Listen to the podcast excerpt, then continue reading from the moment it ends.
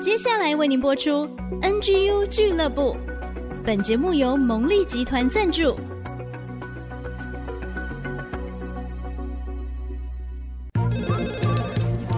分享职场经验，找寻支持力量。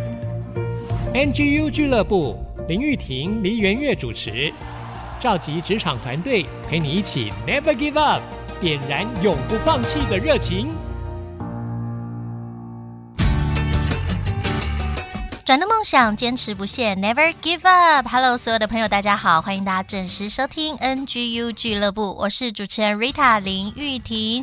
在生活当中呢，我们有好多大大小小的事，特别在职场上，我们很需要职场的第一个老师。我们今天非常高兴邀请到周纯如老师啊，上一集太精彩了，今天老师继续要跟大家来分享如何提升工作的效率，累积我们的维基力呢？我们来欢迎。周纯如老师，老师好。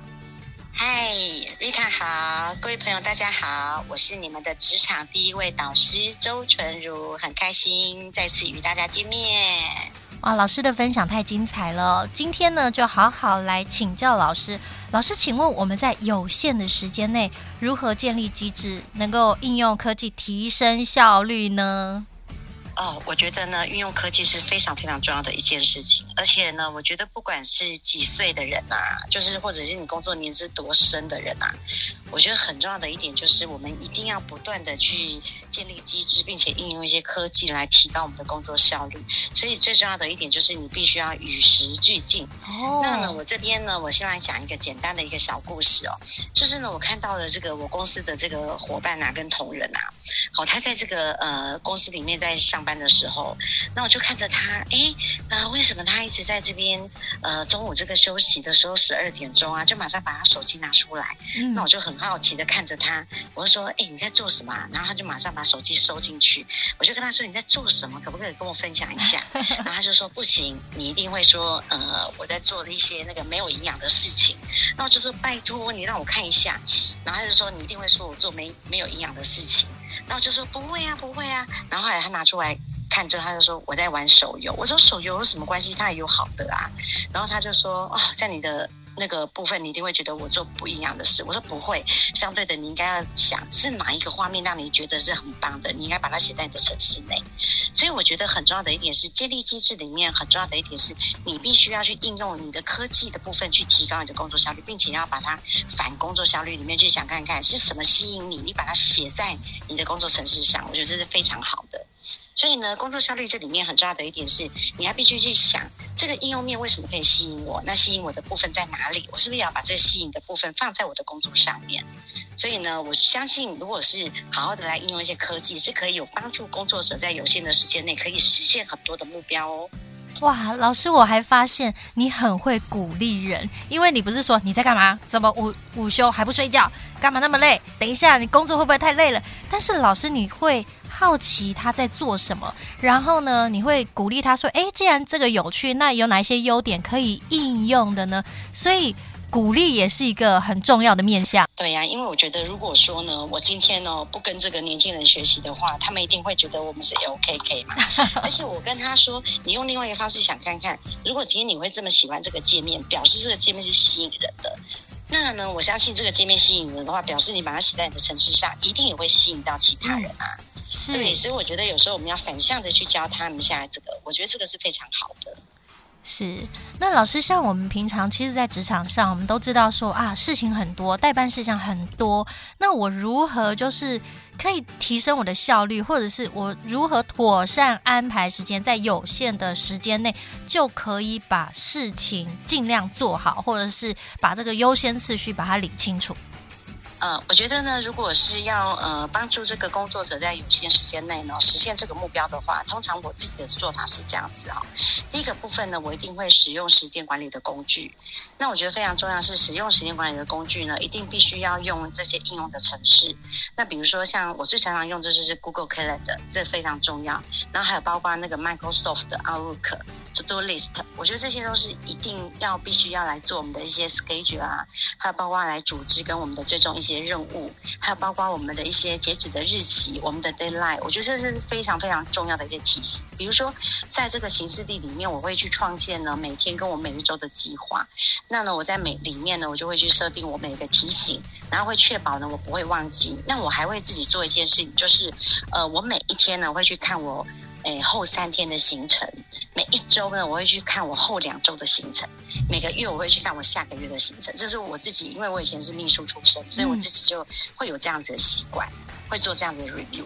那第二件事情就是呢，我会去做一个叫做自动化的去做我的例行任务。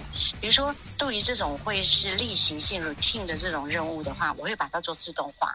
比如说，我们的这个呃电子邮件啊，或者是我们的这个 Outlook schedule 里头，它都会有一种叫做自动化的一些呃设备，比如说自动化的 schedule 排程。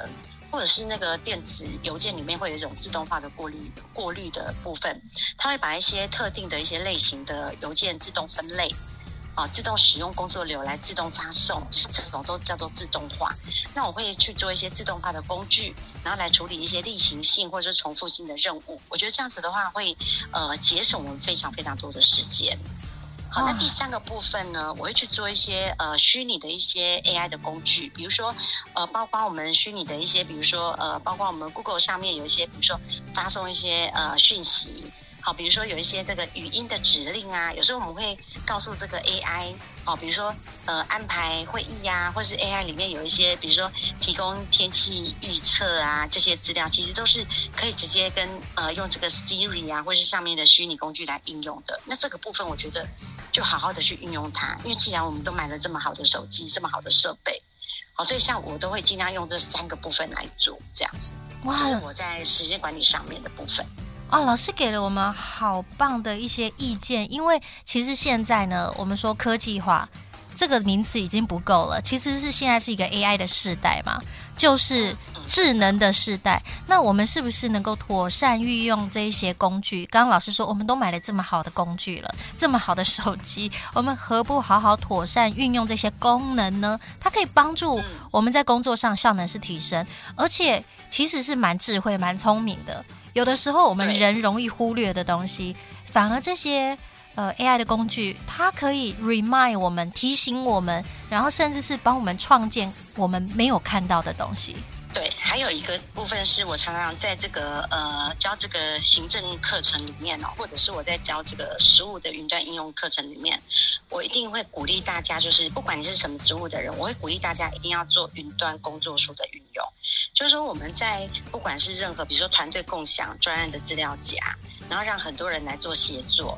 然后或者是这个我们在云端里面这个储存文档，还有数据，尽量都是在云端里面做一些工作的运用，我觉得这是最好的。还有第二个就是呃做这个虚拟的会议或者是远程的工具，比如说安排一些定期的这个虚拟会议呀，跟团队里面去讨论一些进展跟计划。嗯我觉得这些都是会呃让我们的时间上面会节省非常非常多的时间，包括距离，好，这些我觉得都是非常好的。还有一个就是说，呃，我们可以做一件事情，就是现在有非常多这种呃自我学习跟技能的提升，好，比如说那个我们现在有云端上面有非常多的这些 learning 系统，好，它都可以让我们就是呃在云端上面可以建立自己的一些专业知识，那学习一些新的技能。那像我自己呢，哈，也有去考这个就是专案。经理的，比如说以前是 PMP，那现在是敏捷，然后还有包括那个 Scrum，我自己都会一直不断的去学习这些新的，那这些新的一些资讯的这些专案管理的工具，我觉得你必须去学习这些新的管理工具，然后运用这个管理工具里面，你去组织跟呃跟催跟跟踪这些工作的项目。那在这个跟踪工作项目的当中，我觉得你可以指定一些负责人跟截止的日期，可以快速的让我们的这个专案管理里头的应用。程式跟应用程序里面可以让它更淋漓尽致，我觉得这是最好的。哇，好受用哦！我们马上就把它学起来。包括现在，比如说云端工作书这一些，也是大家现在很喜欢使用。因为我一个人想可能会有疏漏，而且大家的 idea 跟意见、想法、建议，我们可以同时直接在表单上操作，大家都看得到。嗯我们就可以直接进行沟通，这是更有效率，而且我觉得也是一个更好的方法。对，这个是最好的。哇，太棒了！嗯、那待会儿呢，回到节目当中哦，我们要请教老师。我们说，我们共同创作，一起呈现一个作品。嗯、那中老师也特别提到，团队合作的时候，信任是一个很重要的关键因素。嗯、待会儿回到节目当中，就请楚如老师来帮我们做分享哦。好，谢谢。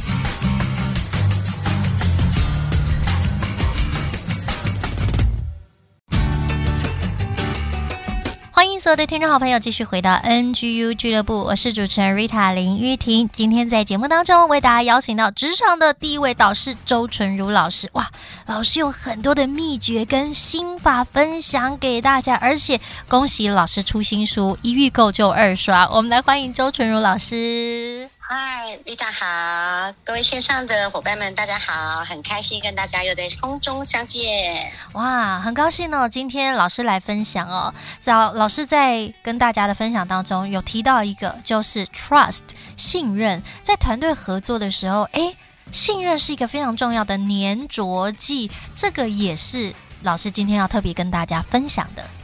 我觉得在团队合作的时候呢，其实信任哦，真的是一个最紧密、最紧密的粘着剂。它是让团队里面有向心力，而且可以彼此信任，也值得信任的关键要素。我觉得非常重要，因为信任确实会扮演着至关重要的角色。它是建立我们一个良好的关系，而且提高这个工作的效能跟实现我们共同目标的基础。那我觉得在团队。共同的工作的过程当中哦，我觉得常常像我在很多企业内训里面啊，很多人他们也会问我说：“老师，你们可不可以帮我们上课？就是呃，告诉我们的同仁之间啊，怎么样彼此团队共荣啊，怎么样彼此团队得到信任？”可是呢，在这个课程当中，我发现你玩再多的游戏，你在你在做再多的这个互动，或者是再多再多的活动，我觉得这个信任其实说真的。都比不过，就是我们彼此之间的一些行为跟一些决策上面，因为我觉得很多信任其实是很多人都是根深蒂固他的想法，所以我觉得信任很重要的第一件事情就是你有没有真正的站在他的立场，让对方觉得就是我现在做的事情真的都是叫做你觉得的事，而不是我觉得。所以呢，我觉得信任这件事情很重要的第一件事情就是一定要保持你跟他的一致性。就是呢，我现在所做的事情是我跟你站在同一个水平线上来看这件事，所以第一件事情是我们要保持我跟他对方的一致性，就是我们要保持我们在同样观点上面的一致性。好，所以通常我做这件事情的时候，我通常我在这个信任的过程当中，我会做一件事情，我当然我会自己去思考一下，就是说，如果当时我是那个职位的人，我会怎么想？我一定会是先用这个想法去想这件事情，然后我在想，那我现在我是这个职位，所以我才会这么想。我会去改变我的立场，会做出不一致的一个行动里面，我会去想看看，如果这样子的话，在他的方向里面，我应该会是用怎么样跟他一致性的想法。我觉得这样子的话，我觉得相对的，你跟他的想法，他会是觉得你懂我的。我觉得这样是第一个得到信任的部分，我觉得这是比较好的。那第二件事情，我觉得必须要透明，就是说我们在跟团队呃的成员分享信息的时候，包括我为什么要这样来做这个决策，这个决策背后的原因，我觉得都不需要因为什么面子啊，还是因为什么问题，你必须要减少让我们的伙伴减少猜测。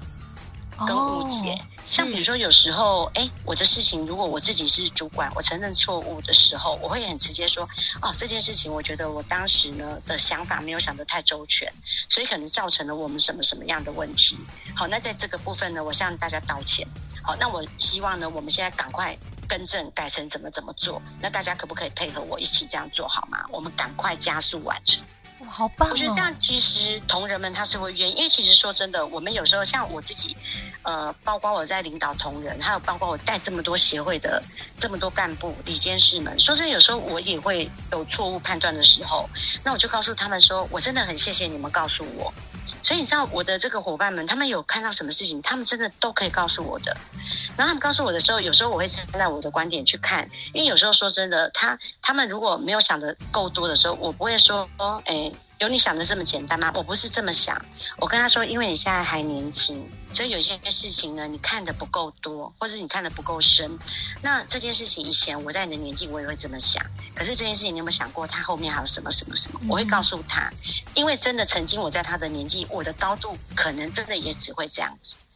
也只会这样想，可是就想看看嘛。如果我们是孩子的时候，我们才长个一百公分，我们当然看到的就只有看到人的膝盖嘛。是，我们根本不可能看到人的臀部或腰部嘛，这一定的。所以我觉得这个没关系，就是大家在做的过程当中，我觉得你这个背后的原因是希望跟同仁们可以一起来分享信息。嗯。那第三个就是诚实性。就是说，我们要面对困难的时候，我们要把我们一些不愉快的或者困难的状况，我觉得我们要跟团队的成员一起交流。像比如说，我都会跟我的团队成员说，我遇到了什么困难，比如说我遇到了什么攻击，我遇到了市场上什么样的事情。诶，我会希望团队的成员让他们也知道我遇到的困难，嗯，让他们跟我有共同的想法，或者是他们可能会告诉我，在这困难当下，我可以做什么样的事情。我觉得这个也是。呃，让他们会觉得说，我不是你们所想象的这么坚强，我也是需要你们跟我一起努力，然后我也需要你们当我的后盾。我觉得这在过程当中，我觉得反而是得到他们对我的信任感，而且得到他们对我的一种共享。我觉得这感觉是很不一样的。嗯，好，然后接着就是尊重，就是说每一个人都会有每一个人的观点跟意见。那即使呢，他们是不同于你自己的观点，我真的都会给他尊重。那我通常给他尊重的时候，我不会说哈，哎，事情有你想的那么简单吗？我真的不会讲这句话。我通常都会讲说，嗯，这个部分呢，我们再想想看。嗯哼，我通常都会这么讲，我绝对不会讲说事情有你想的这么简单。我都会说这个部分我们再想想看。也非常谢谢你愿意告诉我们。我通常都会是这么讲。对，然后再来就是说共享责任，我觉得这很重要。事情出错的时候，我绝对不会呢说啊找谁谁来替代，我一定是把这件事情呢大家一起来解决一个问题。然后呢，当然这件事情解决完之后，我一定会再找出当时是谁是这个问题的最大的源头。我觉得还是要去找出来，因为这样子的话是为了维持公平性。是。我觉得这是很重要的，对。然后再来的话，就是要维持机密性，因为如果有一些比较敏感的信息，或是有一些机密的事物，还是必须要维持一些保密性。比如说，包括到比如说我们说薪资啊、人员升迁这种比较机密性的，我通常就是还会。要取得一些比较信任的人的时候，我还是会维持一些比较敏感信息的一些机密性。嗯哼，我会特别加强一下这个部分。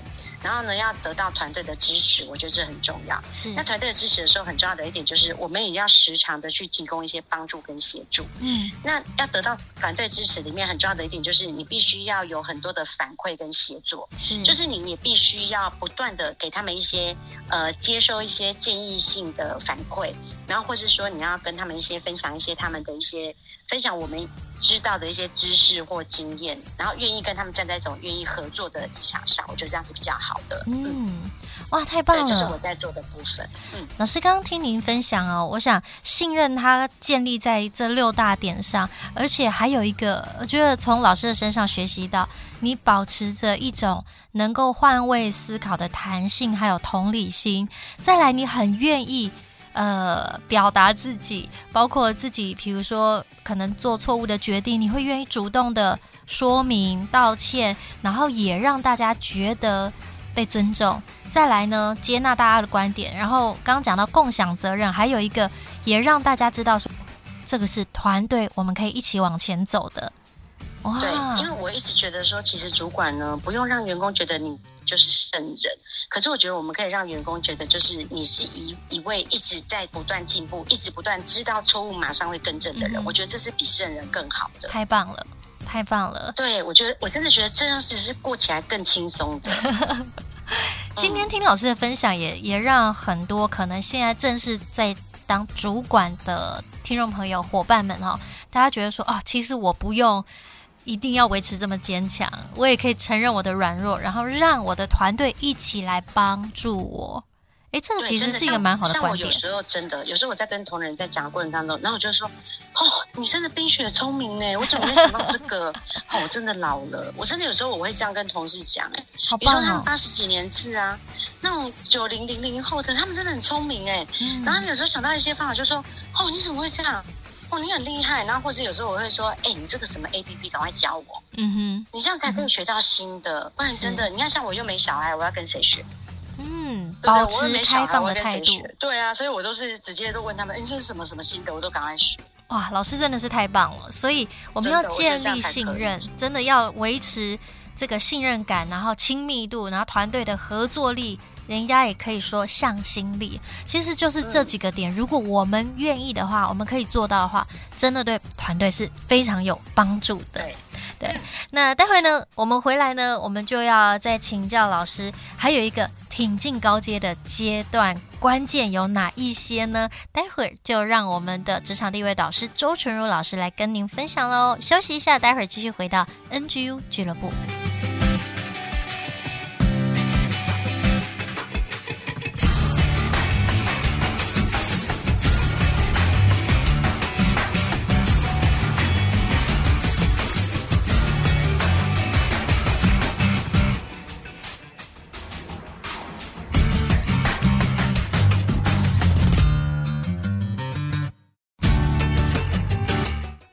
所有的朋友，继续回到 NGU 俱乐部，我是主持人 Rita 林玉婷。今天在节目当中邀请大家一起挺进高阶，让我们职场第一位导师周纯如老师来跟大家分享关键要素。欢迎纯如老师好。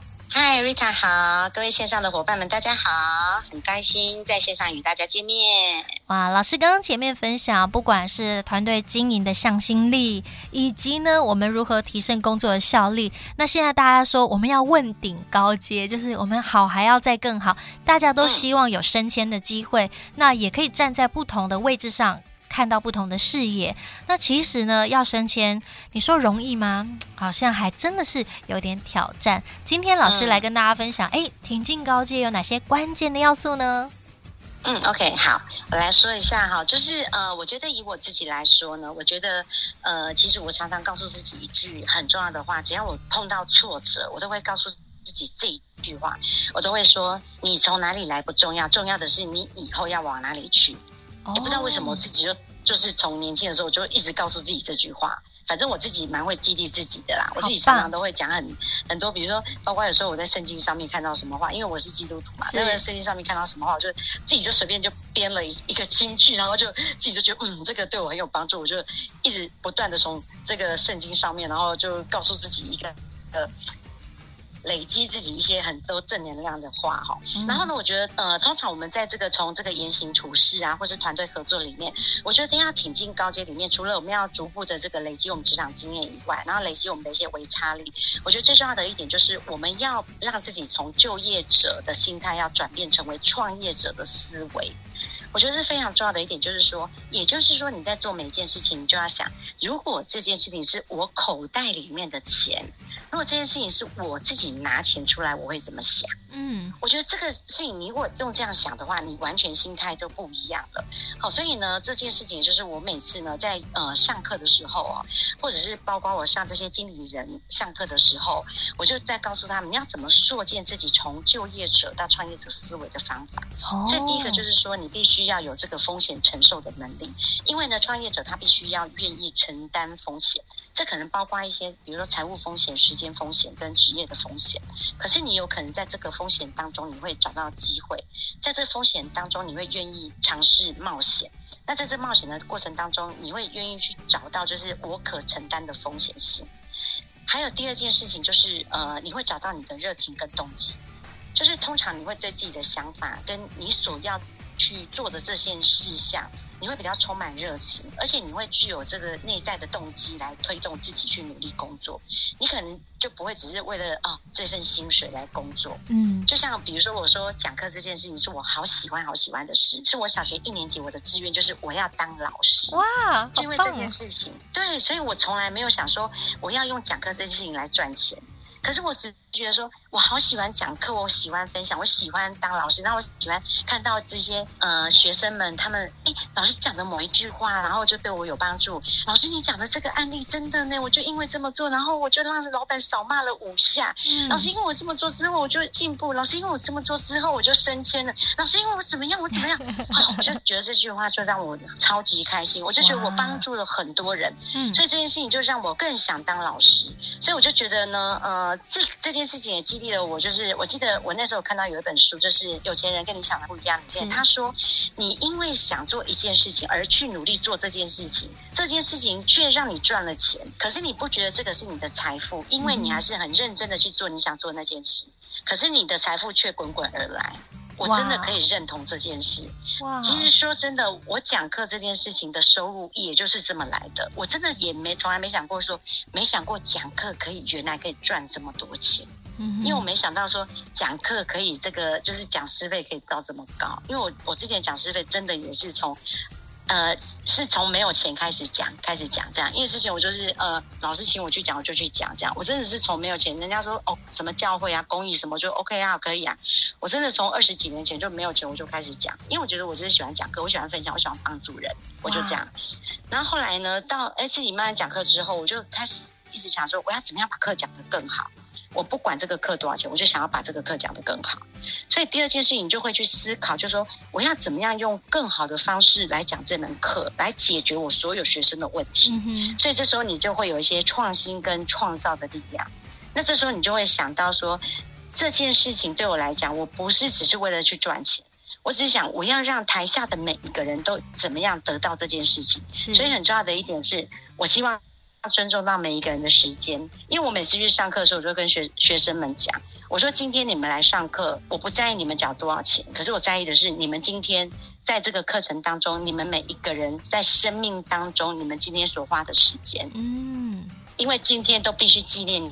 那站在这里的时间，这是你生命当中很重要的一个时间。是，我觉得这才是最重要。所以这相对的，也就是我们创业家里面很重要的一点，就是你必须要学习自我管理跟自主性。我觉得这是非常重要。所以你要在自主性这个部分，你要学会设定目标，你要为自己设定目标跟制定计划，然后你要学习去追踪进度。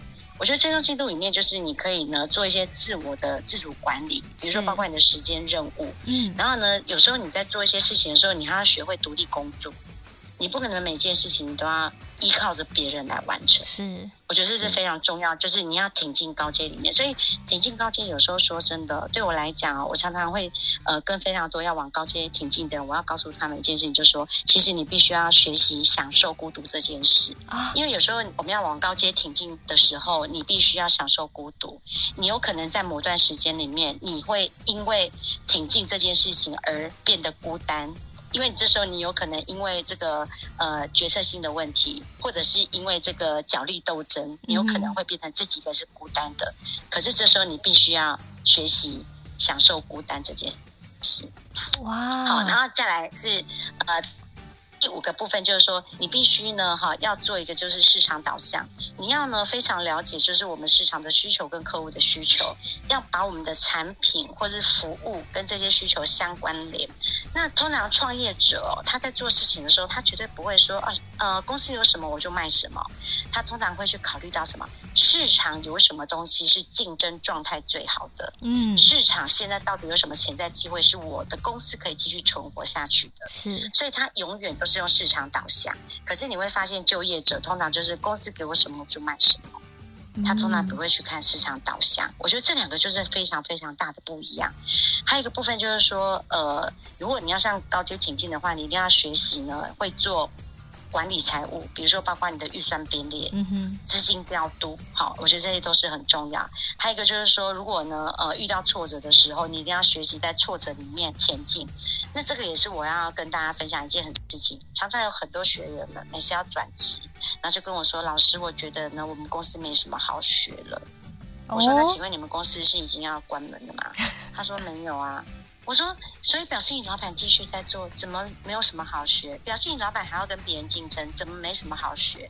所以其实我觉得每次都是自己自己认为公司没什么好学，是因为自己不愿意去扩大你的舒适圈。哦、是对，所以像这都是非常重要。所以你要向高阶挺进，就是你自己要不断的去扩大舒适圈，也就是你必须要去了解，我现在目前呢，我的团队里面包括我的。自己的团队里面，包括我们公司在市场里面有没有哪一些策略是可以再扩大我们的产品线？嗯哼，还有我们的客户导向，我们的客户有没有什么样的客户体验跟客户需求，可以再把它往外扩张的？是。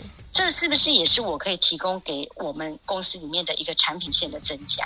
对，这就是你要站在创业者的思考点去想这件事情，这才是真正一位就是你向高阶挺进的一个主管。我觉得这才是真正帮助你的主管往这些情境。所以呢，有时候呢会去做一件事情，就是说，当你要过渡到这个创业者思维或者高阶情境的思维里面，你可能需要做一些事情，就是你要转变你的心态。然后你要与其他，比如说像这些高阶的人交流，或者是你要与其他创业有创业过的人交流，嗯，那你要透过这些交流里面，你就可以得到一些支持跟指导。那他们也会教你有这些心得。那我相信在这部分你会持续的不断的成长，这样子的话，你就会更有发展性。听老师的分享，觉得哇，真的是太扎实了。我觉得有好多好多我们可以学习的，特别是刚刚老师讲到一个很重要，嗯，要转变我们的心态。然后扩大我们的舒适圈，我觉得老师用词用的很好，他是说扩大舒适圈，听起来好舒服哦，而不是说你不要再待在你的舒适圈。No，对，就是要扩大舒适圈。对，Rita，我想跟你分享一件事情，我必须很诚实的说哈，就是呃，其实有非常多的这个坊间有非常多商战书或者管理书上面都说跳出舒适圈。那我必须很诚实的讲一件事情，就是呃，我我常常会说，因为我是一位保守的人，所以呢，我常常我上课的时候。呃，学员们就问我说：“老师要怎么样跳出舒适圈？”我告诉他们说：“我真的必须很清楚的告诉你们，我我是真的没办法跳出舒适圈的人。所以呢，我就是一直不断做扩大舒适圈的事。我就是真的把我的舒适圈扩大。可是我觉得，相对的扩大舒适圈这件事情，相对的日子久了，其实我也就是在跳出我的舒适圈啊。很棒，我非常喜欢老师的分享。嗯、我就觉得，哎、嗯，让大家听起来。”很顺畅，很舒服，然后愿意去做。我们说，没有行动的信心是死的嘛？我们要有这个信心，有一个目标，但是我们还是要 go to do，它才会 come true 嘛。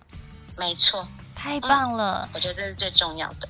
今天再次非常谢谢周纯仁老师的分享，也透过老师的分享带给大家很多很多的祝福哦。大家，想要更多的听到老师所说的，欢迎大家。马上就来看老师这本新书，老师跟大家分享这本书好吗？这本书里面其实说真的，它很多职场的这些妹妹嘎嘎哦。那其实这本书说真的，它只是我大概上课的千分之一案例吧。因为其实真的，我每次上课我都会说，呃，这个。呃，我上课里面的哈，这个每一页 PPT 都是我的故事啦。哇！因为说真的，我觉得你要这个明白晋升跟成功，真的是需要时间跟耐心。说真的，在职场三十年哦，真的，你说呃，有非常多是有挑战的事情。那我觉得职场当中，真的我们就是要不断的透过学习、发展技能、建立关系、积极参与。那其实在这过程当中，真的是有非常非常多的挫折跟失败。可是，只要我们在这个挫折跟失败里面，我们都可以去接受到这个挫折跟失败，并且在这个挫折跟失败里面，我觉得勇敢的站起来，我觉得这才是最重要。所以对我来说，我觉得挫折跟失败，我宁可做一件事情，就是我就在这个地方把挫折跟失败的方式解方找到之后，我再勇敢的离开。我觉得这样总比我再到下一个地方又遇到同样的挫折失败，我又重新再去找一个解方，嗯、另外一直不断的去找解方。我觉得这样子的话，我比较奉劝大家，可以的话，就是在这边把这个解方找到之后，在这边落实实践它，然后并且融入你的公司文化，参与你的公司里面的活动跟项目，支持你公司的价值观跟使命。我觉得这是呢，你在公司里面很重要的，必须去做你的目标跟设定，跟着你的公司勇敢稳健的往前走。我觉得这才是真正最重要、最重要实现你职涯生活的进步发展最重要的目标。这是我想跟大家分享的，也是这本书里面最重要的精神。哇，谢谢 Rita，谢谢谢谢纯如老师，积极、勇敢、乐观，保有弹性。我们一起来看，把微不足道的小事放在心上，千万职场名师教你做对三十个细节。我想不止三十个细节，从老师刚刚分享，有好多好多值得我们一起来领赏，一起来学着做，我们做就对了。再次非常谢谢周纯如老师，谢谢，谢谢